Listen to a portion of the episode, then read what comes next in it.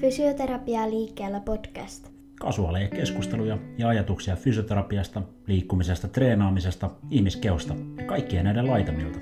Isäntänä fysioterapeutti Marko Grönholm ja vakiovieraana OMT-fysioterapeutti Kari Niemi.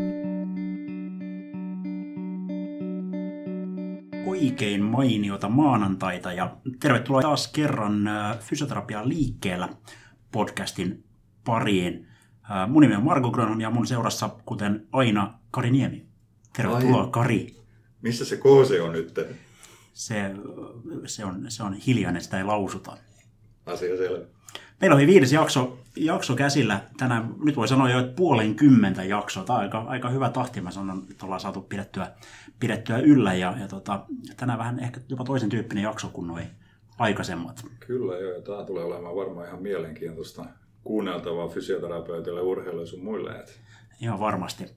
Ennen kuin mennään aiheeseen, niin, niin tota, mä tuossa, olisiko ollut peräti meidän toinen jakso, niin, niin, niin ää, kerroin meidän kuuntelijaprofiilista sen verran, että, että mä olin tsekannut podcastin statistiikasta, että, että mitä meidän, meidän kuulijat kuuntelee musiikkia, kun tämä podcast, podcastin tota, taustatiedot kertoo tällaisen, että siellä oli, oli tällaisia niin kuin, voimaannuttavan Suomi hiphopin Helmet eli JVG ja Elastinen ja Cheek oli, oli meidän, meidän kuulijoiden tota, kuuntelulistalla. Nyt katsoin just äsken, niin tilanne on muuttunut. Tai siis e, e, tota, joko niin, että kuuntelijat on vaihtunut, tai, tai heidän musiikkimaku on, on jalostunut eteenpäin. Koska listalla oli noussut muun muassa ää, Antti Tuisku ja Ed Sheeran. No Ed Sheeran, nyt puhutaan asiaa. Nyt rupeaa olemaan niin sun, sun No playlist. nyt mennään sinne suuntaan jo pikkuhiljaa. Mahtavaa. Tää, täytyy tarkkailla tilannetta, miten tämä, tämä kehittyy, tämä meidän niin kuulijoiden musiikkimaku tässä. Joo, ja Antti Tuiskukin ihan hyvä, kyllä, kyllä. Joo. Tämä Antti, Antti mennä kanssa samalle. Ja... Mahtavaa. Mutta hei, sitten aiheeseen. Meillä on tänään äh, tosiaan viides jakso, juhlajakso, puolen kymmentä jaksoa tämän jälkeen tehtynä. Ja, ja meillä on ensimmäistä kertaa vieras tässä meidän kanssa tätä, tätä jaksoa tekemässä tuomassa asiantuntijuutta ja, ja mielenkiintoista sisältöä väittäisin, väittäisin tässä kohtaa ennen kuin koko keskustelu on edes käyty, että, että saadaan kuulla. Ja, ja tota, meillä on vieraana urheilupsykologi Päivi Granholm. Mitäs odotuksia keskustelulta, Kari? Mä en tiedä, tuleeko niin paljon Turun murretta nyt tällä podcastilla, kun on tullut aiemmin, että saa nähdä, miten menee. Mutta muuten mä odottelen kyllä hirveän mielenkiinnolla. Se jää nähtäväksi ja mä luulen, että pitämättä puheita, eiköhän me mennä asiaan. Fysioterapia liikkeellä podcast ja psykologin konsultaatio käynti tänään, voiko sanoa näin. Päivi Granholm, tervetuloa Fysioterapia liikkeellä podcastiin. Kiitos oikein paljon. Miltä tuntuu, oot me, tai kysytään näin päin, että tuntuu varmaan tosi hienolta, kun sä oot meidän ensimmäinen vieras. Ehdottomasti juuri, kyllä näin. Kiitos, että saan olla mukana. Kiitos, kun tulit mukaan. Ää, Sä oot urheilupsykologi ja psykoterapeutti, eikö näin? Kyllä. Kyllä, ja, ja tota, puhutaan tänään vähän varmaan urheilijan mielenmaisemasta ja, ja sitten siitä, että minkälaisia asioita sä näet ja, ja kohtaat tuolla omalla, omalla tavallaan klinikka vastaanottokäynneillä ja sitten erilaisissa ympäristöissä, missä toimit. Ää, sä oot terveystalon vastaava urheilupsykologi ja valtakunnallisesti, ei suinkaan pelkästään siis Turussa, missä, missä pääasiallisesti toimit. Joo, kyllä. Ja sen lisäksi toimit sitten Turun seudun urheiluakatemiassa myös urheilupsykologina. Urheilupsykologina. Jep. Tällaiset toiminta, toimintaympäristöt. Ja onko näin, että, että sun oma niin kun, tämmöinen urheilutausta niin tulee kilpa-aerobikin maailmasta? No kyllä joo, nimenomaan sieltä valmennuspuolelta, että kyllä mäkin joskus on hyppinyt ja punnertanut, mutta en ihan niin voimallisesti, että siitä, siitä kannattaisi sen kummempaa Alright, mutta valmennusura sitten jatkaa. on... Valmennusura, joo. Mutta se ei enää aktiivisesti. Ei, ei, enemmän siellä mielen, mielen valmennuksen parissa. Just näin. Onko niin, että, että, että tota, jo sitten niin kun parikymmentä vuotta olet tehnyt ö, niin kun mielen hyvinvoinnin kanssa Joo. töitä? Joo, mä oon opiskeluaikana aloittanut jo psyykkisen valmennuksen saralla ja taisi olla taitoluistelu ja muodostelmaluistelu silloin, silloin 2000-luvun alussa, 90-luvun lopussa, kun aloittivat. Olivat hyvin aktiivisena niin kuin psyykkisen puolen asioiden kanssa silloin Turussa, niin pääsin mukaan. Ja sitä, sitä kautta nyt sitten repertuaari on kasvanut sitten vaikka ja, vaikka ja mihin. Joo, alkuun tietysti enemmän ehkä just niiden taitolajien parissa olin, mutta kyllä tässä on viime vuosina saanut ihan pelien ja otteluiden ja ottelijoiden ja eri, eri kestävyyslajien ja muiden kanssa Joo, varmaan, töitä. varmaan just lajikirjoja tietysti me, me tunnetaan ja istutaan vaikka ja minkä näköisissä samoissa pöydissä tässä, tässä niin kuin viikkojen varrella, varrella ja tiedän, tiedän vähän, missä miss ympäristössä toimit ja et tietenkään kaikki, kaikkia nyt ei, ei niin kuin, ää, kuulukaan avata, mutta mut muutamia nimiä, esimerkiksi Titta Keinänen, meidän niin kuin ykköskaratekaeksi, niin mm. teet, teet Titan kanssa duuni. Onko se muuten aina näin, että silloin kun urheilija menestyy, niin se on vähän niin kuin meidän, se on koko kansan urheilija. ja sitten kun silleen me, me niin, kuin niin. niin hyvin, niin sitten se on, se on sit vähän yksin jossain. Niin onhan siinä tietysti vähän sitä just näin, että mielellään ollaan menestyjien matkassa. Joo. Pakalini Teemu, mm-hmm. vapaaottelija ja sitten Tepsi junioriäkiöko-organisaatiossa Joo. Teet, teet hommia, muun muassa muun tällaiset, muassa. tällaiset jutut ja, ja sitten vaikka ja, vaikka ja mitä, mitä muuta. Minkälainen sun työpäivä on? Mitä, mitä se pitää sisällään? No joo, monenlaista. Siis mä ajattelin, että, että tota niin, voidaan niin kuin jakaa tätä työkenttää vähän sinne kliiniseen puoleen, eli kliininen urheilupsykologia, jolloin puhutaan enemmän tämmöisestä hoidollisesta maailmasta. Ja sitten taas psyykkisen valmennuksen puoli. Että nämä on niin kuin menee helposti sekaisin ja ajatellaan, että se on sitä mielihommaa kaikki, mutta tota, niin, silloin kun ollaan tämmöisellä kliinisellä puolella, niin en, enemmän just tämmöistä hoidollista saattaa olla enemmän urheilijoiden kanssa, että voi olla uupumusta tai ylikuormitustilaa, mielialaa, stressiasioita, syömisongelmaa ja tämmöisiä elämäntilannekriisejä, urheilijoilla yhtä lailla kuin meillä kaikilla muillakin, niin elämässä tapahtuu ja on, on erilaisia haasteita, niin se on ehkä se semmoinen tyypillinen, että tiimi, toimitaan tiimissä terveydenhuollon puolella lääkärin, fyssari- ja ravitsemusterapeuttien kanssa ja se on niin kuin se osa sitä mun työtä. Ja toinen puoli on sitten tämmöinen psyykkinen valmennus, missä enemmän just siihen suoritukseen koitetaan keskittyä. Ja mä ajattelin, että aika paljon niin kuin nimenomaan siellä tiimeissä valmentajien kanssa teen nykyään yhteistyötä enemmänkin. Niin se onko se psyykkinen valmennus nimenomaan niin kuin, niin kuin valmentajien tai, tai tämän, tämän niin kuin tiimin, tiimin Joo, parissa toimimista. Kyllä, kyllä. Kun hyvin vahvasti ollaan nimenomaan sen valmentajan, valmentajan peesissä, annetaan niin kuin valmentajan niitä työkaluja ja et urheilupsykologina ei pysty niin kuin oikein, se on semmoista, jää ihan ulkopuoliseksi muuten. Että tavallaan valmentaja on se, joka, joka johtaa ja tullaan siihen valmentajan tueksi. Mitäs meillä ainakin fysioterapiapuolella, niin jos mä mietin, mä oon 90-luvulla valmistunut ja miettii tätä päivää, niin aika paljon muuttunut nämä omat toimintatavat, niin mm. mitä siellä sun puolella nyt sitten sieltä aikoja alusta ja tähän päivään, niin mitä sä näet, että sun toiminta tai koko kentän toiminta on muuttunut? No joo, on, onhan se psyh-puolella muuttunut yhtä lailla. Että jos mä mietin silloin parikymmentä vuotta sitten alkuun, niin silloin oltiin urheilijoiden kanssa ja opeteltiin ehkä just niitä, tai yritettiin urheilijoiden kanssa oppia, opeteltiin psyykkisiä taitoja, mietittiin sitten niitä stressihallintakeinoja ja tehtiin tavoitteasettelun parissa työtä. Tietysti samanlaisia työkaluja kuin nykypäivänäkin, ei siinä mitään, mutta oltiin ehkä enemmän yksittäisten urheilijoiden kanssa siinä, missä nykyään ymmärretään, että, että, että sen tiimin äärellä, tiimin kanssa ja nimenomaan valmentajan rinnalla – Mm. Et nykyään niin kuin tiedetään, että et, et, et, et on paljon niin kuin niihin, siihen vuorovaikutukseen, joukkueen ilmapiiriin, dynamiikkaan, tämmöiseen asiaan. Niin kuin tämän sorttiset asiat on tärkeitä. Ja sit sitä kautta lähdetään niin kuin miettimään sitä, kun kehittää sitä joukkueen tai ryhmän, voin olla yksilöitäkin, mutta ryhmässä harjoittelevat, niin ryhmän niin kuin sitä toimintakulttuuria. Onko siinä toimintakulttuurissa jotain eroa, että eri lajien kesken? Onko se onnekin helpompi tuoda tämmöistä niin kuin psyykkistä valmennusta tai näin poispäin? Vai onko siinä urheilu urheilu vai miten se menee? Joo, onhan on valtavasti eroja. On just jotain tämmöisiä lajeja, joissa on jo, jo hyvinkin pitkään ollut tämmöisen psyykkisten taitojen harjoittelu mukana ja ihan niin kuin semmoinen normaali sitä, niin kuin osa sitä jokapäiväistä harjoittelua. Sitten on sellaisia lajeja, joissa se vielä ei ole ihan yhtä integroitunutta tai yhtä tuttua saattaa olla niin kuin, vaikka ennakkoluulojakin vielä, mutta et on se myös niin kuin, ehkä valmentaja kohtasta siitä, että miten sit urheilupsykologilla valmentajalla yhteistyö löytyy se yhteinen kieli. Ja, et, et, mutta et, joo, miten yksilölajit versus joukkuelajit? Löytyykö sieltä eroja? Kumpi on niin kuin herkempi ottamaan tämmöistä sun palvelua vastaan? Uh, hyvin eri, erilaisia. Että tavallaan niin kuin joukkue, joukkuepuolella, siihen joukkueeseenhan on tämmöisen ulkopuolisen ur, urheilupsykologin ihan mahdottoman vaikea päästä. Et se, se ei kuin onnistu oikein, ellei saa elää sitä arkea siinä mukana.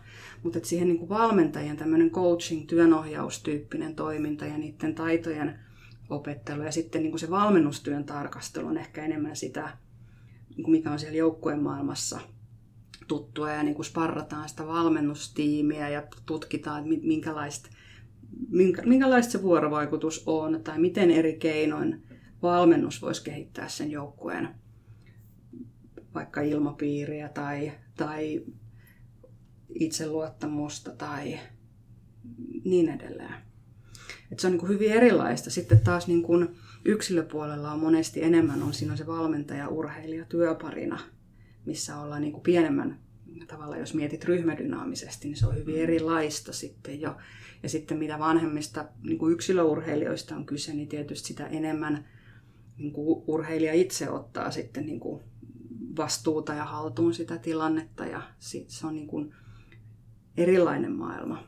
Mutta riippuu tietysti niin kuin yksilöurheilijoidenkin iästä, että minkä, minkälaista se psyykkinen valmennus voi olla ja mitä yhdessä tehdään ja tilanteet määrittää myöskin. Kuulostaa aika paljon siltä, että jotta sä saat työstä tehtyä parhaalla mahdollisella tavalla, niin sun pitäisi päästä olemaan aika paljon läsnä siellä, missä nämä niin kuin tilanteet tapahtuu ja, ja on, no on ja seuraamaan sitä, sitä juttua. Et ilmeisesti sullakaan, niin kuin, jos meidän fysioterapeuteilla ei ole niin kuin välttämättä mitään kikka kolmosia aina takataskussa, vaan se on sitä niin kuin kokonaisuuden ää, tavallaan kontrollointia, niin sulla on, on kaiketi vähän sama juttu, että no ei, ole mitään, ei ole mitään temppuja, mitä, mitä sä teet. Joo, ei. Joo, et, et, urheilupsykologia tai psyykkinen valmennus ei tosiaan ole mikään temppu, temppusarja, että nyt tehdään näin ja sitten peli kulkee tai kilpailussa onnistuu. Että, että se, on niin kuin, se on prosessi aina ja siihen vaati, niin kuin vaaditaan tietysti se luottamus, niin kuin ihmissuhde.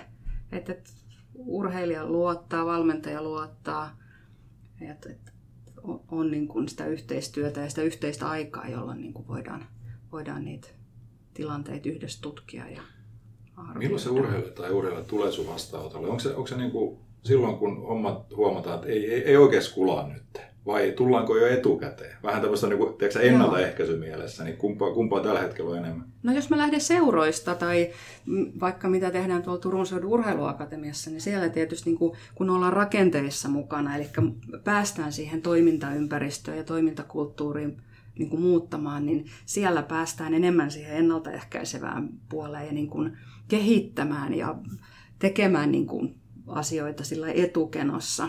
Mutta jos miettii yksittäistä urheilijaa, niin kyllähän se aika usein sit on niin, että, että sitten kun on, on joku ongelma tai psyykkinen vointi on heikentynyt, niin sit siinä kohtaa niin tullaan vastaanotolle. No nyt jos urheilumaailmasta puhutaan, niin, niin, niin siellähän niin on, on tuota, tällainen ää, pesinyt ainakin pitkään ajatus, että, että kaikkea pitää pystyä kontrolloimaan. Hmm. Pystyykö ihmisen mieltä kontrolloimaan sun mielestä? No niinpä. Ei mun mielestä. Ja tiedekin on oikeastaan sitä mieltä, että eihän se, että eihän se ihan sillä lailla niin kuin mee. Että tavallaan jos miettii, mitä niin kuin, miten tämä on ehkä muuttunut tässä, jos silloin parikymmentä vuotta sitten enemmän yritettiin kontrolloida. Sanotaan vaikka, että kun jännitti, niin opeteltiin kauheasti erilaisia keinoja kontrolloida sitä jännitystä. Ja älä ajattele näin, vaan ajattele näin ja nyt positiivisia ajatteluja. Tässä on nyt rentoutusharjoitukset. Ja tavallaan yritettiin muuttaa sitä.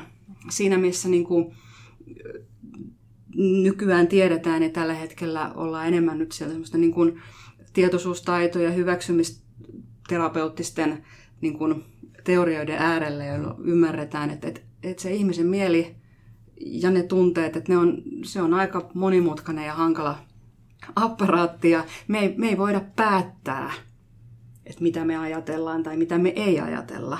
Että jos se mieleen putkahtaa se ajatus, niin sehän tuli sitten jo, ja ne kaikki neuvot, että älä ajattele, älä ajattele tommosia, niin ne on vähän hankalia, koska kun se tuli jo, se ajatus, niin se on nyt jo siinä. Että me tarvitaan enemmänkin niitä keinoja, että mitä me sille ajatukselle sitten tehdään, että miten, miten siitä ajatuksesta voisi päästä eroon, tai vielä parempaa, miten sen kanssa voisi oppia olemaan eikä niinkään, että yritetään kontrolloida, koska siinä saattaa rakentua sitten se, että me ruvetaan pelkäämään niitä ajatuksia. Ruvetaan pelkäämään, että entä jos mun siinä kisatilanteessa tulee joku semmoinen vääränlainen ajatus, tai entä jos mä rupean jännittää väärällä tavalla liikaa, entä jos mä epäonnistun tai ajattelen, mitä mä sitten teen. Että ruvetaan niin kuin, tavallaan pelkäämään. Ja sitten ollaan vähän keinottomia, sittenhän siitä lähtee niin sitä ahdistuneisuutta ja niin hankalia kehiä Eli se, mitä tällä hetkellä paljon urheilijoiden ja valmentajien kanssa teen, niin me opetellaan niin havainnoimaan, että mitäs kaikkea siellä mielessä tapahtuu. Mä käytän mielellään tämmöistä vertausta, että ihmisen pää on kuin popcornikone. Että ajatuksia poksahtaa koko ajan, niitä sieltä tulee. Me ei voida sillä yhtään mitään. Mutta se, että napataanko me sieltä joku popcornin mukaan ja ruvetaan sitä pyörittämään, vai opetellaanko me päästää siitä irti, niin sille me voidaan jotain. Se on semmoinen taito, mitä me voidaan opettaa ja opetella, niin kun me ruvetaan harjoittelemaan. Tuossa katsoisin äh, Last Dance, on mm. tämä NBA-joukkue, Chicago Bulls, joka voitiin 6 vai 7 mestaruutta. Ja tuota, aika paljon siitä Michael Jordanista. Ja yksi mieleen Michael Jordanista, hän sanoi, että hän ei ajattele koskaan etukäteen epäonnistumista. Hmm. Hän ei voi sille mitään, jos hän epäonnistuu, mutta hän ei ajattele sitä etukäteen. Ja, ja kaverilla on sen lisäksi vielä oli ihan ääretön voittamisen halu. Mm. Mutta just niin kuin sä sanoit, niin ehkä niin kuin Michael, joka ei ole tarttunut mihinkään tämmöisen mörköön, nyt kun hän heittää ohi, hän miettii se etukäteen, että hän tulee epäonnistumaan, niin hän oli aika hyvä. Joo. Ettei epäonnistunut kovin monta kertaa. Joo. Ja jos se epäonnistui, niin ei hän jäänyt siihen niin kuin murehtimaan sitä koko asiaa. Joo, aivan niin voiko sanoa, että niin kuin, voi joskus olla tällaisia niin kuin, tosi et, niin kuin täydellisyyden tavoittelijoita, mm, että et, mm. niin et, et, et, et, ehkä niin kuin just murehtii sitä epäonnistumista tai, tai sitä, että et, et, jos sitten epäonnistuikin, niin, niin tavallaan jää jumiin siihen, siihen hommaan, että ei pääse siitä, siitä Joo, ohi. Kyllä. Joo, sehän on niin kuin, ja sit, sitähän siellä niin kuin harjoitellaan koko ajan tavallaan, ja ehkä meillä on vielä vähän vallallaan semmoinen myyttikin Suomessa, että, että, että, että niitä kuuluu niitä virheitä niin kuin oikeasti sieltä niin kuin tiheällä täikammalla miettiä ja etsiä ja pohtia ja koko ajan niin kuin parantaa. Ja siinä saattaa samalla opettaa sitä mieltä koko ajan tarttumaan niihin epäonnistumisiin, epäkohtiin, virheisiin. Et kun se kasvaa, mihin keskittyy. Et sen, senkin niin kuin miettiminen tavallaan myös sen oman mielen kanssa, että mihin, mihin sitä opettelee keskittymään, että kumpi, kumpi hyödyttää. Et vai joskus voisi ajatella, että sekin hyödyttää enemmän, että oppii, opettelee keskittyä niihin onnistumisiin tai niihin vahvuuksiin, siihen mikä, mikä on hyvin ja niin kuin kehittää ja vahvistaa sitä puolta ja liikepankkia ja repertuaria. Omasta urasta tulee vähän tämmöisiä ajatuksia mieleen ja mitä seuraa kavereita nykyäänkin vielä, niin voisiko niin ajatella näin, että osa urheilijoista on sellaiset, jotka suorittaa siellä harjoituksessa hirvittävän hyvin, mm. mutta kilpailutilanteessa tulee se mörkö eteen ja, ja silloin epäonnistuu, eli alisuorittaa. Mutta sitten on niitä kavereita, jotka katsoo, että ne ei oikein niin kuin välttämättä treenaakaan, mutta mm. sitten kun tulee se kisatilanne, niin sitten on ihan toinen meno päällä. Onko sä huomannut jotain tällaista niin kuin eroja?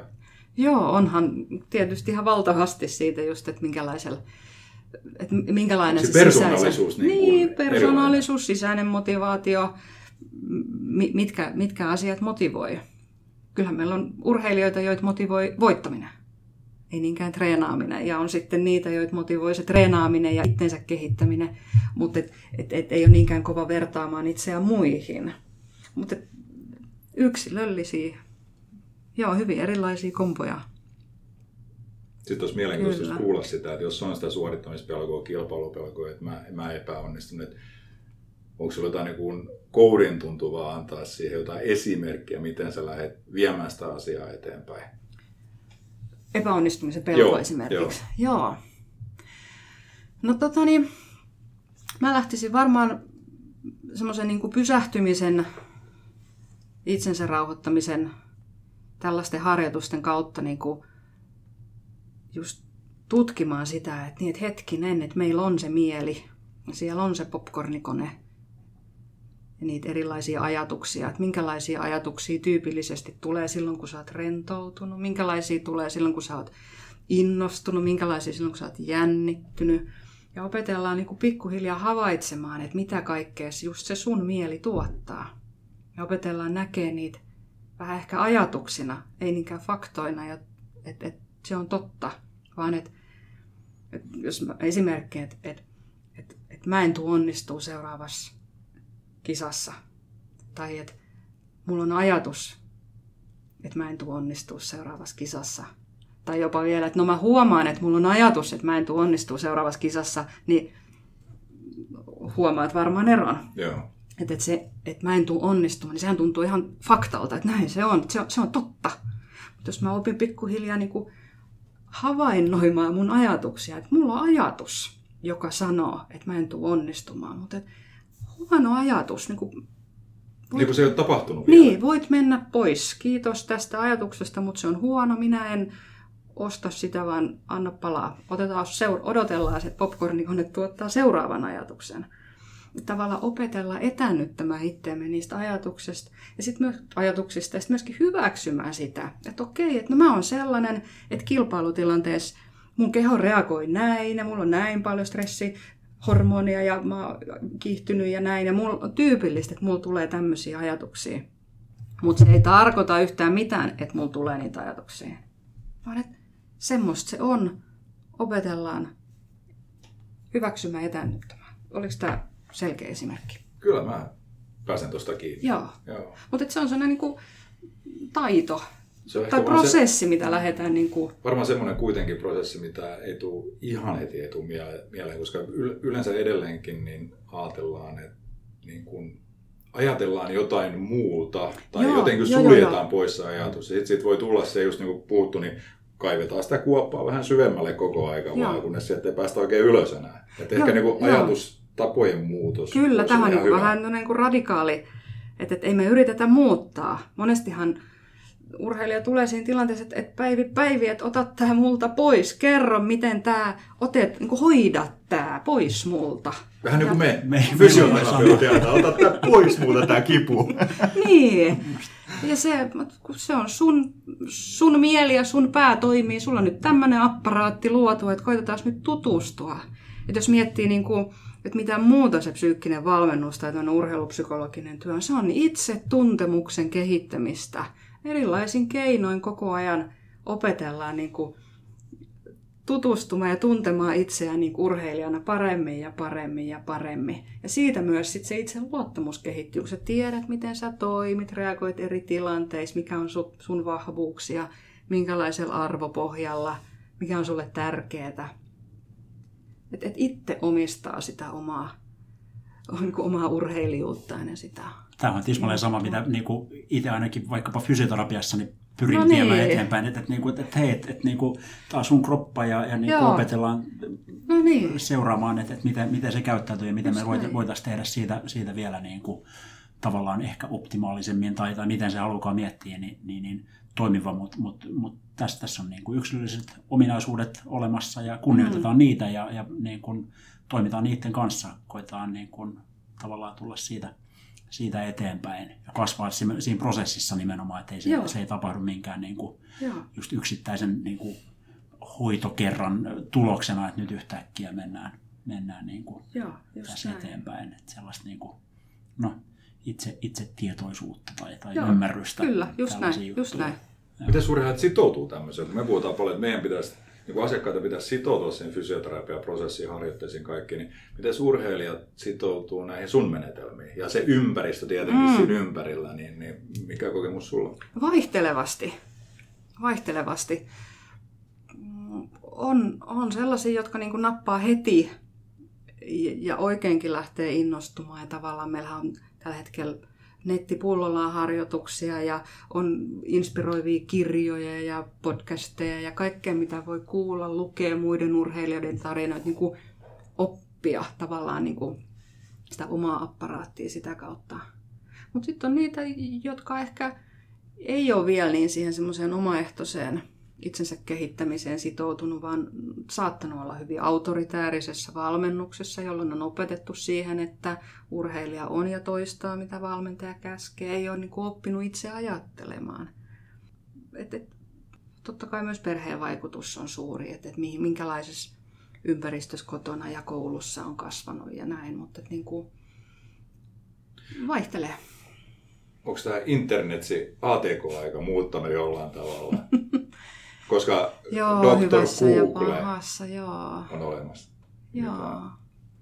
Niin mä että kyllähän niin kuin, jos nuor, nuorethan on hienosti oppinut niin kuin käyttämään ja paljon, paljon niin kuin seuraa eri urheilijoita ja on niin kuin sillä pelissä mukana, että tietää asioista.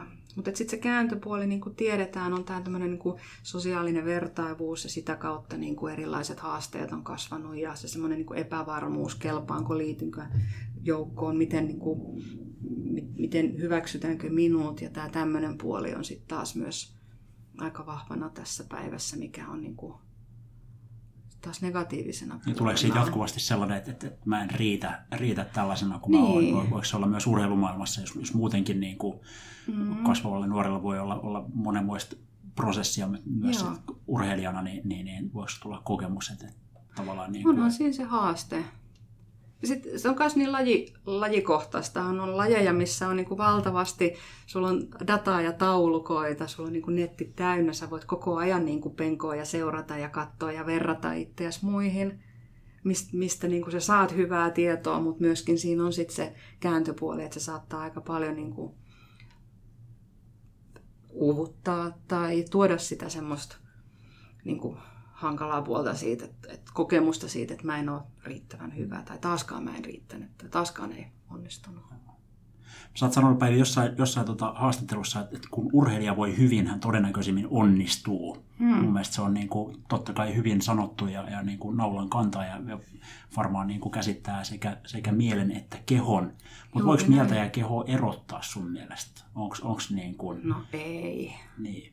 Ei voi. Kovin me yritetään. Niin, sitä, sitä just. Että et tavallaan, että mulla on nyt tämä tämä polviongelma, mutta mm. niin kuin jotenkin ulkoista, että se on, se on niin kuin, että nyt se, se niin kuin mun polvi, vaikka se on minä, niin, tai, tai tällainen näin, kuitenkin kaik, kaikkinensa ja jotenkin just tämmöinen ajatukset on, on vähän, että se mieli ja keho niin kuin toimii vähän, vähän erillään, mutta ei se taida ihan, ihan niin mennä. Joo. Joo, ja monesti just tämmöisessä niin kuin, sit jos mietitään niin kuin urheilija, jos on tullut tämmöinen loukkaantuminen ja polvi on, polvi on tota, niin, kipeä tai sitä hoidetaan ja tulee pitkä, pitkä breikki esimerkiksi, joudut pois siitä omasta laumasta, sulla on koko ajan huoli siitä omasta terveydestä, koska pääsee peliin mukaan, miten mä sitten pääsen siihen joukkueeseen, ryhmään, ihan niin kuin tämmöinen sosiaalipsykologinen, ryhmädynaaminen juttu, puhumattakaan sitten ihan siitä kilpailuasetelmasta ja niin kuin siitä fyysisestä suoriutumisesta. Mutta se loukkaantuminen, sehän on, sehän on valtava stressi ja niin kuin kova paikka mielelle.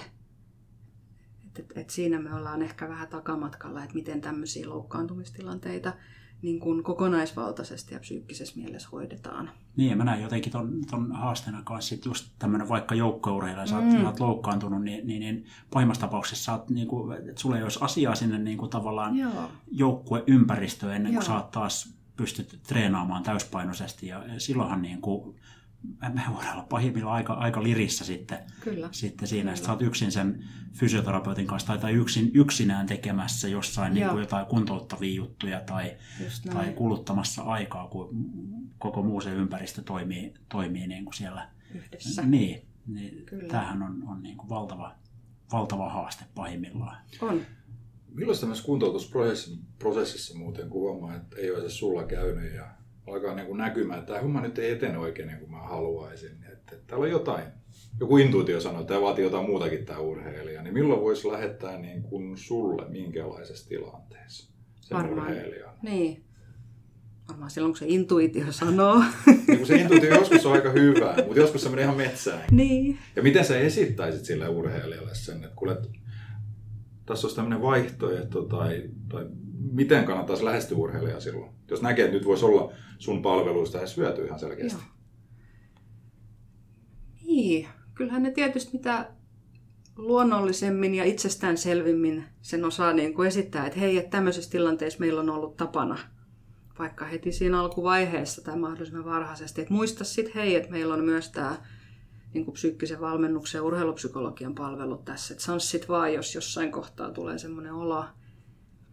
Tai se, että, että voihan sitä miettiä, että nykäisee hihasta ja ottaa mukaan johonkin, johonkin siihen tapaamiseen. Että me ollaan tämmöisiä tässä tehty ja mietitty, että jos sulla tulee mieleen, niin kuin, että, että voisiko tässä olla jotain, mitä voisi niin kuin eri psyykkisin menetelmin tai jotain taitoja vahvistamalla, kehittämällä niin kuin päästä eteenpäin. Niin sitä moniammatillisuutta jotenkin. Koska tuosta on tehty ihan Mietin. jonkun verran kartuista niin kuin opiskelijoilla, kenellä on niin kuin liiallinen stressi päällä, niin Joo. haavat ei parane niin hyvin. Mm. Ja voisi ajatella niin kuin myös urheilija, ketä kuntouttaa itsensä, jos siellä on jotain liiallista stressiä, mistä tahansa syystä johtuen, niin se ei ehkä mene sillä, kun me ajatellaan siinä ajanjaksossa. Joo. Mun mielestä silloin sä pystyt mm. hyppäämään hyvin kelkaa mukaan ja auttaa taas siellä puolella. Joo. Mä mietin sitä tuossa, kun Kari kysyi tästä, tästä niin ohjaamisesta eteenpäin, niin mikä sun fiilis on, eläks vielä ennakkoluuloja, minkä verran niin kuin urheilijoiden keskuudessa esimerkiksi, että et, niin kuin, et, et, et, niin kuin, et, et, en mä nyt sinne psykologille mene, mene niin kuin juttelemaan. On, onko tällaista vielä? Um, tai onko joskus edes ollut? Onko tämä niin kuin... On joskus ollut. Valtavastihan ne on niin kuin hälventynyt ne mm. ennakkoluulot ja pelot. Että et, et ehkä ei niinkään ennakkoluuloja, mutta et palveluja ei välttämättä ole niin paljon saatavilla, jolloin mm. ne ei ole tuttuja, hinta saattaa tulla esteeksi ja semmoiset asiat voi olla siinä sitten. Mun mielikuva mm. kuitenkin on, että, että niin kuin enenevissä määrin niin, niin tosiaan urheilupsykologin palveluita käytetään ja se arvo, arvo nähdään niin kuin tosi, tosi suuresti ja nimenomaan niin, että se on, se on prosessi, ei niin, että, että se niin kuin kertainvestointi nyt niin kuin kantaa hedelmää, vaan että siinä on, on tämmöinen pitempikästöinen prosessi, mutta miten kauan tämmöinen prosessi sitten niin kuin kestää? Onko joku, onko joku loppukohta niin, kuinka monta temppua, kuinka, niin. kuinka kerta, kertaa se nyt oli? no tota niin, totta kai lähtötilanne määrittelee, mutta jos nyt pääsisi niin kuin vaikka toi valmennusprosessia niin kuin tämmöiseen mukaan, niin puoli vuotta lyhyt aika. Et mielellään tietysti niin kuin vuoden, vuoden prosesseista mieluummin lähtisi niin kuin neuvottelemaan ja miettimään, että pystyisi siinä olemaan mukana.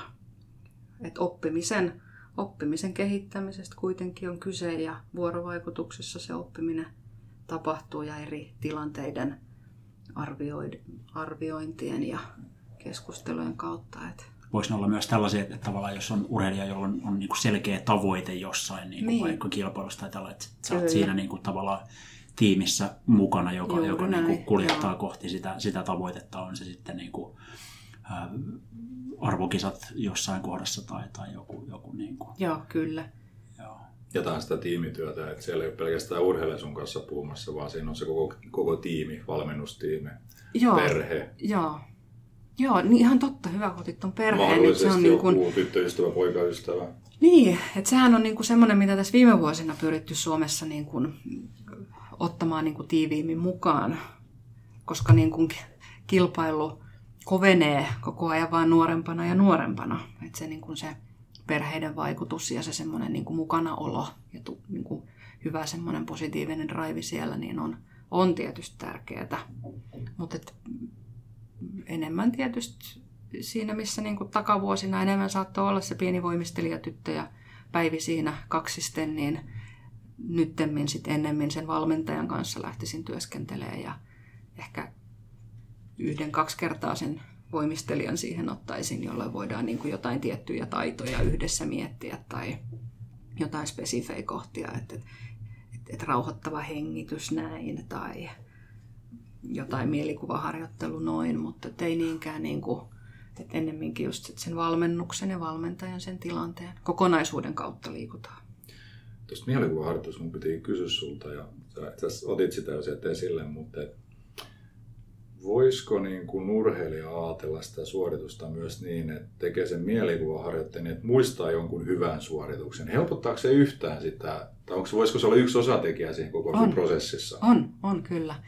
Et, et mielikuvaharjoitteluhan käytetään paljon just taitoharjoittelussa kun liikkeen niin kuin opetteluvaiheessa. Voi olla se video, mitä sä katot, joku huippu tekee jonkun uuden vaikka taitoluistelu, hyppy tai jotain. Ja sitten sä itse mielikuvissa teet sitä samaa. Taas katsot videon, teet mielikuvissa, katsot videon, teet mielikuvissa.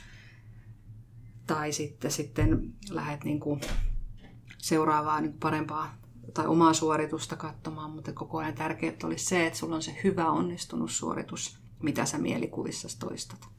Ja niin kuin sanoit, että myöskin oma onnistunut huippufiilis, niin ilman muuta kannattaa sitä niin kuin kantaa vahvasti mukana ja niin kuin hehkuttaa niin kuin mielessä aina, koska sieltä saa sitä hyvää semmoista Mä, mä hyppään tästä, tästä niinku, nyt, nyt niinku, vähän taaksepäin, jos mennään niinku fysioterapian vastaanotolle ja, ja nyt niinku, tässä tulee tähän palautteen antamiseen myös, koska niinku, tavallaan että oma, oma niinku, onnistuminen tämä, tämä ruokkii, mutta fysioterapian vastaanotolla, kun me ohjataan jotain, jotain juttuja tai liikkeitä, niin me ollaan, Kari korjaus mä väärä, me ollaan tosi, tosi niinku, ammattikuntana kovin antamaan niinku, korjausehdotuksia ja jatkuvasti niin kuin, tavallaan vähän antamaan, antamaan niin kuin, tavallaan virheitä tunnistamaan sen asiakkaan tekemisistä. Ja, niin kuin, mä jotenkin näen sen hirveän ongelmallisena niin kuin, tavallaan siinä fysioterapia käynnin aikana, jos, jos jatkuva mun palaute on, on niin kuin, että, hei, että, että huomioi vähän enemmän tota, ja ohjaa polvea sinne ja sitä ja tätä, niin, niin, niin sitä, että voiko semmoisesta tulla hyvä fiilis sillä asiakkaalle ollenkaan sitten tota, tämmöisestä mä Marko allekirjoitan tuonne. Tähän taas pakko sanoa tämä, mitä olen aikaisemmin sanonut. Fysioterapeutille tulee vastaanoton ihminen yhden vaivan kanssa, se lähtee viiden vaivan kanssa pois. Ja esimerkiksi kyllä niin kuin tänäänkin, mulla oli asiakas, kuka vähän niin kuin vähätteli itteensä, että ei mulla ole lihaksia ja, ja mulla ei ole voimaa siellä ja täällä. Ja mä sanoin, että, että sul, hei, sulla on ne lihakset. Sä oot vahva, sä oot hyvä tässä, että älä väheksy itseesi. Joo, ja ihmisillä on jäänyt elämään myös tämmöistä, ne on käynyt aikaisemmin jossain. Se, se joku fysioterapeutti sanoi, että mun, mun olkapää on muuten sit ihan niin kuin mutta nehän elää niin kuin vuosikaudet Kyllä. niiden ihmisten mukana, ja, ja niin kuin, ei tästä mun selästä varmaan ikinä tule hyvää. Joo. Tällaiset hommat. Niin, niin, Mitä niin. sapukeinoa sulla olisi heittää Ai, meille tämmöisessä tilanteessa? Niin. Tuli vähän äkkiä. niin, niin, tavallaan siinähän on ihminen niin kuin kirjaimellisesti, kirjaimellisestikin tietysti aika niin kuin paljaana ja niin kuin avoimena siinä fysioterapeutin vastaanotolla. Ja siinä jää niin kuin kiinni, että onko tehnyt tukilihasti harjoitteita vai ei. Että se niin kuin helposti, helposti siinä näkyy, että se on tietty ihan totta, niin kuin sanotte, että siinä niin kuin jotenkin meidän pitäisi fysioterapiassa mm. niin ruokkia nimenomaan sitä itse pystyvyyttä ja, ja kyvykkyyttä ja sitä, että niin kuin Kari sanoi, että sä oot vahva ja sä pystyt tähän, eikä, eikä niin kuin sitä, että... että Sulla jaha, on tää väärässä niin. ja toi väärässä ja Just. kaikki on vinksi Kyllä, niin, ihan kyllä totta. koska ihmiskeho kuitenkin on vahva ja se pystyy mm. tekemään vaikka ja mitä. Ja ehkä niin kuin fysioterapeutilta ollaan odotettukin sitä, että me etsitään niitä virheitä, että mm. mulla on jumissa siellä, täällä ja tuolla. Niin. Ja mulla on liikerajoitusta tuossa, mulla on lantio virheasennossa. Kyllä. Ja sitten kun me aletaankin puhumaan hiukan eri tavalla, mm. kuule, kuule onko sä miettinyt, että sä oot kuule vahva ja sä teet tämänkin hyvin. Mm. Ja sitten on ihan vähän aikaa pääpyörällä varmaan siinä, että mitä? Joo. Niin, että mä tulin tänne kuulemaan just sitä vikalistaa. Niin, ja enkä niitä, missä mä oon hyvä. Eikö musta ole mitään vikaa enää. Joo, ihan totta. Joo, ja jos, jos myöskin palaan niin kuin aikaisempaan, että miten, miten niin kuin sekä että meillä molemmilla tai meillä kaikilla olisi niin kuin tehtävänä sen, sen, niin kuin sen oman niin kuin se itsetuntemuksen kehittäminen ja sen oman apparaatin niin kuin haltuunotto. Että minkälaisilla kysymyksillä fysioloottina, minkälaisilla harjoitteilla, minkälaisella ohjauksella niin kuin sitä vahvistaa. Että ei tule toistaneeksi sitä, että no tässä on nyt tämä vikalista ja ne harjoitteet on tässä, me kotiin ja jumppaa. Että ei tule vahvistaneeksi sitä vääränlaista. Kyllä. Tota, tästä, kun nyt sivuttiin tuota fysioterapian vastaanottoa, niin tosiaan, ja niin kuin Karikin tuossa aikaisemmin taisi, taisi tota, mainita, niin, niin, niin, välillä tuntuu, että tosiaan kun ihmiset tulee fysioterapian vastaanotolle, niin ne tulee sinne, että, että on, on joku, joku vaiva, on se nyt sit se polvi tai olkapääkipu tai mikä mm. tahansa. Ja, ja sitä kun lähdetään, lähdetään perkaamaan, niin, niin, niin ok, siellä on se fyysinen oire, mutta sitten käykin ilmi, kun haastatellaan ja muuta, että no, ehkä tämä on vaan se oire, mutta, mutta tässä on, on niin kuin tosi iso haaste ihan, ihan joissain muissa jutuissa, että siellä on, on niin kuin stressitekijöitä ja, ja nukutaan mm. huonosti ja kuormittavuutta kotona tai töissä mm, tai jossain muualla. Mm. Tämä on nyt enää niin kuin pieni juttu, tämä polvi siinä, siinä niin kuin kokonaisuudessa tai se, että jos meidän pitäisi ohjata sinne vaikka jotain harjoitteita, niin ei hänellä ole minkäänlaisia niin kuin resursseja lähteä toteuttamaan niitä, kun on kiire sinne ja tänne ja, ja sitä Just ja näin. tätä. Niin tuntuu, että, että me fysioterapiassa niin tosi monesti joudutaan tavallaan just toimimaan ikään kuin tällaisina niin kuin valepsykologeina, mm. vaikka meillä ei, ei tietenkään sitä koulutusta suinkaan kaikilla, kaikilla ole. Ja näissä, näissä tietysti niin kuin Kari tuossa mainitsi ainakin ennen kuin aloitetaan nauhoittamaan, niin, niin tämä niin kuin, mitä fysioterapeutti voi tehdä, niin on tietysti kuunnella ja ymmärtää ja sitä mm. itsekin paljon pyrin vastautoilla tekemään ja, ja antamaan sille asiakkaalle tilaa kertoa se kaikki, mitä siellä on. Ja, ja ei ole mitenkään tavatonta, että, että niin kuin fysioterapian vastaanottohuoneessa vuodatetaan kyyneliä, kun sitä, sitä vyyhtiä lähdetään mm. purkamaan. Mm. Mutta siinä joskus tuntee fysioterapeuttina itsensä vähän niin kuin avuttomaksi, että, että ok, mä kuuntelen totta kai ja ymmärrän tätä ihmistä ja koitan, koitan niin kuin tavallaan auttaa häntä eteenpäin, mutta mut ei mulla ehkä ole kuitenkaan sit ihan paras osaaminen tähän juttuun, niin silloin varmasti pitäisi kyllä sitten meidän vielä paremmin osata ohjata ihmisiä eteenpäin, eteenpäin mm. sitten vaikkapa sitten psykologin vastaanotolle myös. Miten sä näet tämän? No joo, niin ilman muuta. Ilman muuta tietysti, niin kuin, että, että, että sitä elämäntilannetta ei varmaan siellä fysioterapian vastaanotolla niin kuin, odotakaan, että sitä ruvetaan siellä mm. hoitamaan tai niitä mielialaongelmia, mutta että toisaalta sitten jo se, niin kuin sanoit, että on siinä kuuntelevana ja läsnä olevana ja myöskin sitten niin ohjaa ohjaa eteenpäin, niin tota, sehän on se tosi tärkeä juttu. Mm. Ja sitten mä ajattelen, että kuitenkin kaikki semmoiset niin kuin, niin kuin keinot ja taidot, joita teillä on ohjata sit siihen kehon rauhoittamiseen, niin niitähän löytyy. Mitä hän suosittelisit esimerkiksi? Tuleeko sinulle jotain mieleen? Pitäisi saada vähän sitä stressiä, huono oloa laukastua, niin vai onko se taas yksilöllistä? Taas mennään sinne niin, vai? tietysti niin kuin, kevyt liikunta, kävelyt, ne metsälenkit, mutta sitten myöskin niinku ihan hengitysharjoitukset tai kevyet venyttelyt, erilaiset sellaiset, mitkä niinku sitä kehoa rauhoittaa. Et monestihan niinku tämmöinen mielen, mielen harjoittaminen tai niinku ylivirittyneisyyden tai tämmöinen stressitilan purkeminen lähtee sen kehon kautta. Et kun me saadaan sitä kehon kehon ylivirittyneisyyttä niin kuin purettua ja rauhoitettua, niin kyllä se mielikin siitä monesti seuraa. Et ihan liian usein yritetään niin kuin sen ajatuksen kautta niin kuin ongelmanratkaisutaidolla, jolloin siitä saattaa tulla huolipuhetta ja murehtimista. Ja ne asiat py- pysyy niin kuin yllä ja mielessä ja on niin kuin semmoista semmoinen ajatuksen ja tunteen ja toiminnan kehä niin kuin siellä pyörii. Sitten kun päästäänkin siitä, sieltä ajatuksesta irti niin kuin rauhoittumaan vaikka just hengittämiseen tai johonkin tämmöisen niin kuin liikkeen kautta. Kyllä niin kuin liikunta on mm. parhaimpia stressihallinta- tai mm. purkukeinoja. Niin mä ajattelin, että siinähän on niin kuin valtavasti, mitä fysioterapeutti pystyy tekemään ilman, että lähtee puoskaroimaan ja niin kuin mieliala-asioita hoitamaan. Joo, ja kyllä, ja tämähän tietysti niin kuin mitä, mitä sitten, tai tässä kun sanoin, että, että, että vuodetaan kyllä, niin mun mielestä se on äärimmäisen hyvä juttu, että niitä siellä fysioterapian vastaanotollakin tulee. Ihmisillä on kokemus, että tämä on tällainen turvallinen ympäristö, juuri missä näin, mä voin kertoa ja, ja avautua, ja, ja tämä ihminen on mua varten tässä ja kuuntelee. Joo. Ja monesti kun on, on niin tuommoinen niin vyyhti, niin kuin sanoit, niin siinä se semmoinen niin se selkeytys ja vaikka sitten ne kolme pointtia on niin kuin tärkeimpää. Että no juu, että no katsotaan tuohon polveen nyt, minkälaiset harjoitteet jaksaisit tehdä, että otetaanko tämä ja tämä siihen. Ja sitten kolmanneksi tähän sitten ihan tämä hengitys tai metsäkävely.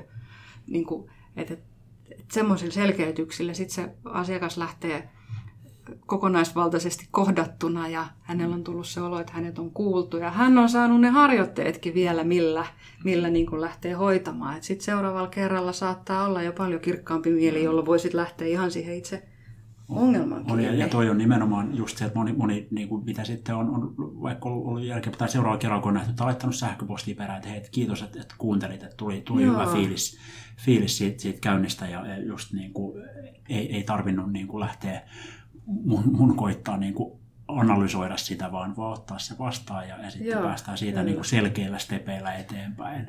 Ja sitten se ehkä, mitä mä oon huomannut, kun antaa niitä harjoitteita, niin kysyy aina jotain asiakkaalta, että no, mitäs mieltä sä olet tästä? Mm. Mentäisikö näin eteenpäin? Eli antaa sille niin kuin siirtää asiakkaalle kuitenkin sen päätäntävallan, Kyllä. eikä niin, että mä määrän, että sinä teet nämä harjoitteet. Ja se Joo. toimii tosi hyvin, eli ihminen saa itse päättää. Joo. Sitten mulla tulee tämmöinen asia mieleen, kun meillä on kaikkia näitä mittareita nyt sitten. Meillä on Oura-sormusta ja meillä on Mm. kelloja, missä me nähdään askeleita. Ja, niin, mi- mikä sulla herää niin kuin näitä, näitä niin kuin negatiiviset ja positiiviset puolet? Että, että, kun untakin pystyy mittaamaan ja niin kuin tiedät. Mm. Niin. Onhan niin kuin ihmisiä, jotka motivoituu siitä, että, että tulee dataa.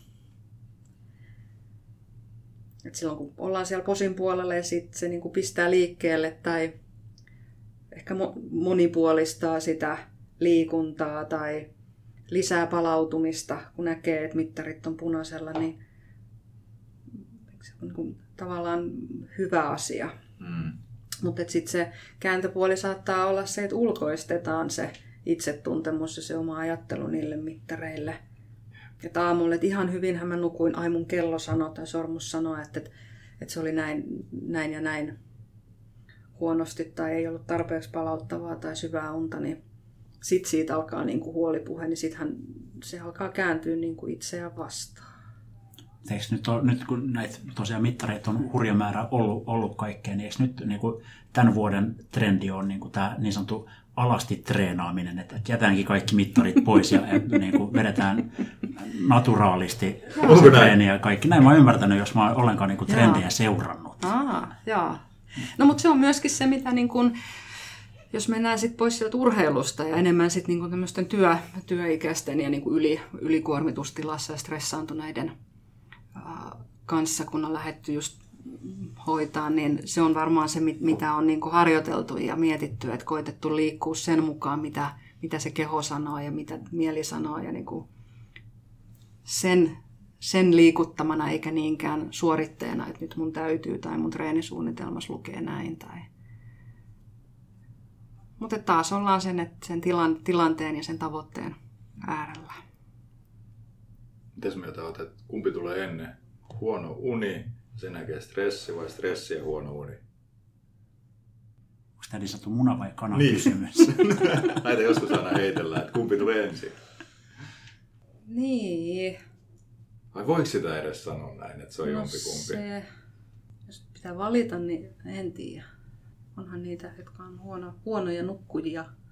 Mutta et, en tiedä, ehkä se stressi sitten kuitenkin Mm. tulee ensin. En tiedä. Molemmat kyllä vaikuttaa voimakkaasti toiseen. Mitäs noista urheiluista vielä pikkasen, niin tuota, mitäs muita tämmöisiä ongelmia voisi olla, kun tämä suorituspelko on epäonnistumisen pelko? Et Mitäs tämmöiset syömishäiriöt, tämä vähän voi olla arka aihe, mutta tuota, mitäs, mitäs tämmöisiä? Hmm, joo. No se on, se on niin kuin tietyissä lajeissa on, on niin kuin semmoista syömiskäyttäytymisen tai ongelmallista syömiskäyttäytymistä, esimerkiksi painoluokkalajit, missä niin kuin se painoveto on osa sitä, osa sitä suoritusta ja kilpailemista, niin siinä ne on tietysti riskiryhmässä. Toinen on sitten niin kuin kestävyys, kestävyyslajit ja kolmas on sitten niin kuin taitolajit, nuoret, nuoret naiset, jossa niin kuin ollaan sen kehon kanssa niin kuin esillä eri tavalla kuin vaikka jääkiekko niin kuin vermeiden alla. Mutta et, että tota, ehkä semmoinen niin kuin, semmoinen syömisen rajoittaminen ja niuk, niukka energiansaanti ja siinä nuor, nuoruusvaiheessa on ehkä sitä semmoista ongelmallisinta. Onko joku tietty ikä, mikä on semmoinen herkkä saada näitä syömishäiriöitä? Ja onko tytöillä ja pojilla tällä hetkellä niin eroja? Niin Kyllä se niin tytöillä on, urheilevilla niin nuorilla naisilla on yleisempää kuin miehillä, eli tietysti, tämä johtui myöskin niin kuin laji, lajivalinnoista tai lajikulttuureista, mutta tota, näissä lajeissa sitten, tai painoluokkalajeissa, niin siinä ei niinkään ero ole sitten niin kuin miesten ja naisten äärellä, että se on enemmän just sit se, se semmoinen niin kuin, niin, muut asiat. Onko valmentajien suhtautuminen muuttunut sitten tähän niin kuin painoasioihin tässä 20 vuoden aikana? Tartutaanko enää niin herkästi kiinni johonkin urheilijan painoon? Mikä, mitä Joo, sä niin näet? niin kyllä mä ajattelin, että onhan sitä niin kuin tietoisuutta ja ylipäätään niin kuin valmennuskulttuuri ja valmentajien taidothan kehittynyt ihan valtavasti tässä parinkymmenen vuoden aikana. Että, että, että tota, niin, niin kuin laajasti ajateltuna, jos mietin, niin että semmoinen niin kuin ihmiskeskeinen valmennustyyli on niin kuin levinnyt ja kehittynyt ja että on, totta kai silloin on merkitystä. Onko Päivi näin, että, että niin kuin urheilu ruokkii tällaista vaativuutta?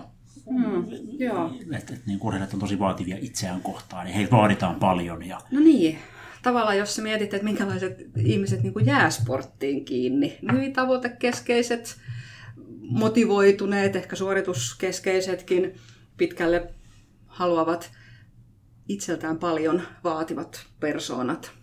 Ja sitten jos mietitään, että mitä urheilu tämä toimintaympäristö koko ajan ruokkii, niin koko ajan vaaditaan enemmän ja lisää ja vielä ja sitius ja alttius fortius, eli koko ajan vähän vielä korkeammalle ja vielä vaan ja uudestaan. Että, että se on, niin kuin, se on niin kuin sisään rakennettu siinä, että, että kaikki mitä tehdään, niin koko ajan ollaan niin kuin sen lisää lisää. Että, että niinhän sitä sanotaan, että tyytyväisyys, kun kehitys loppuu tyytyväisyyteen vai tyytyväisyys tappaa kehitykseen vai mitä näitä oli. Että tavallaan, että, että, että ei ole sallittu olla tyytyväinen tai päinvastoin jotenkin koko ajan se on, se on niin kuin hyvä. Että me halutaan vielä lisää ja ei riitä ja vaaditaan. Ja siinä samalla niin kuin vahvistetaan sitä semmoista vars, niin kuin vaativuutta itsessämme. Ja se on sitten tietysti, mikä altistaa tämmöisille just syömisongelmille tai uupumukselle tai mieliala-asioillekin, että on koko ajan vähän semmoinen riittämätön olo, mistä seuraa ahdistuneisuutta ja näin. Että se on tietysti semmoinen, niin kuin, se on haaste.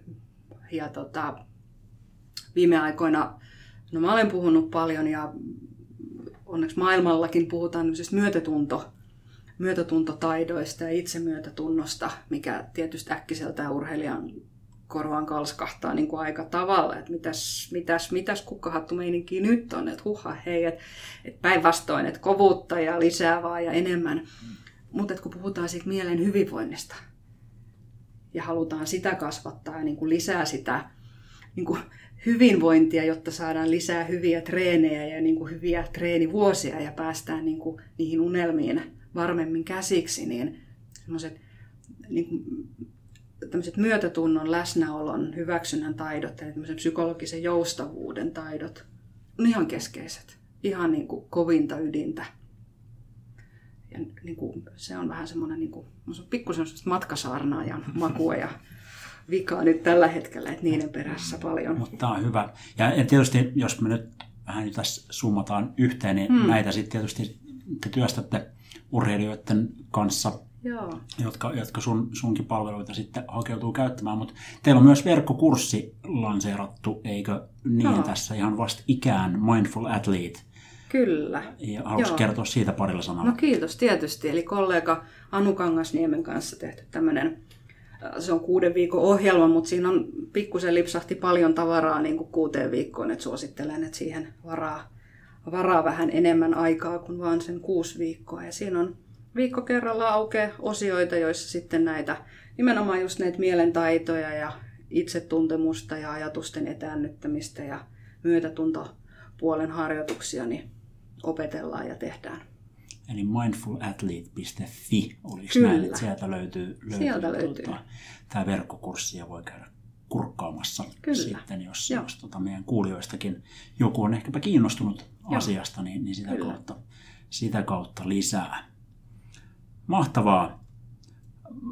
Meillä on aika mennyt rattosasti, ollaan tässä tunti turistu ja, ja mm. tosi hyvää asiaa. Kiitos Päivi, kun tulit meidän podcastiin vieraaksi. Tämä on ollut suuri kunnia Kiitos. meille. Mahtavaa, mahtavaa ja, ja tota, ää, mä luulen, että mulla ei no, niin kuin, tavallaan takki tyhjä. Onko Karilla, Karilla tässä vielä jotain ajatuksia? Kyllä takki on tyhjä täälläkin päässä. Nyt, nyt ei pysty enää. Nyt jos rupeaa selittämään jotain, niin menee selitykseksi. Tämä on tässä. Se on siinä. Joo.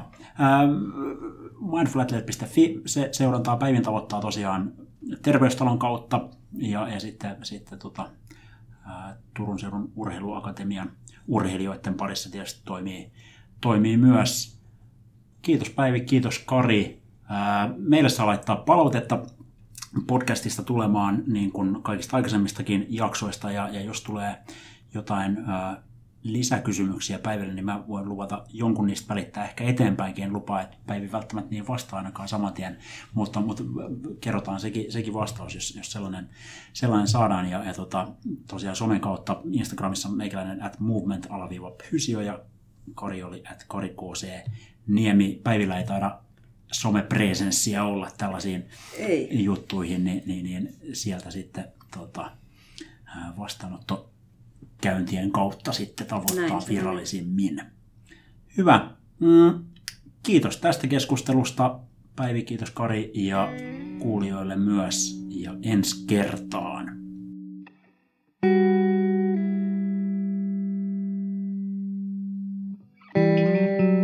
Voit jättää fysioterapiaa liikkeellä podcastille palautetta sähköpostitse osoitteella podcast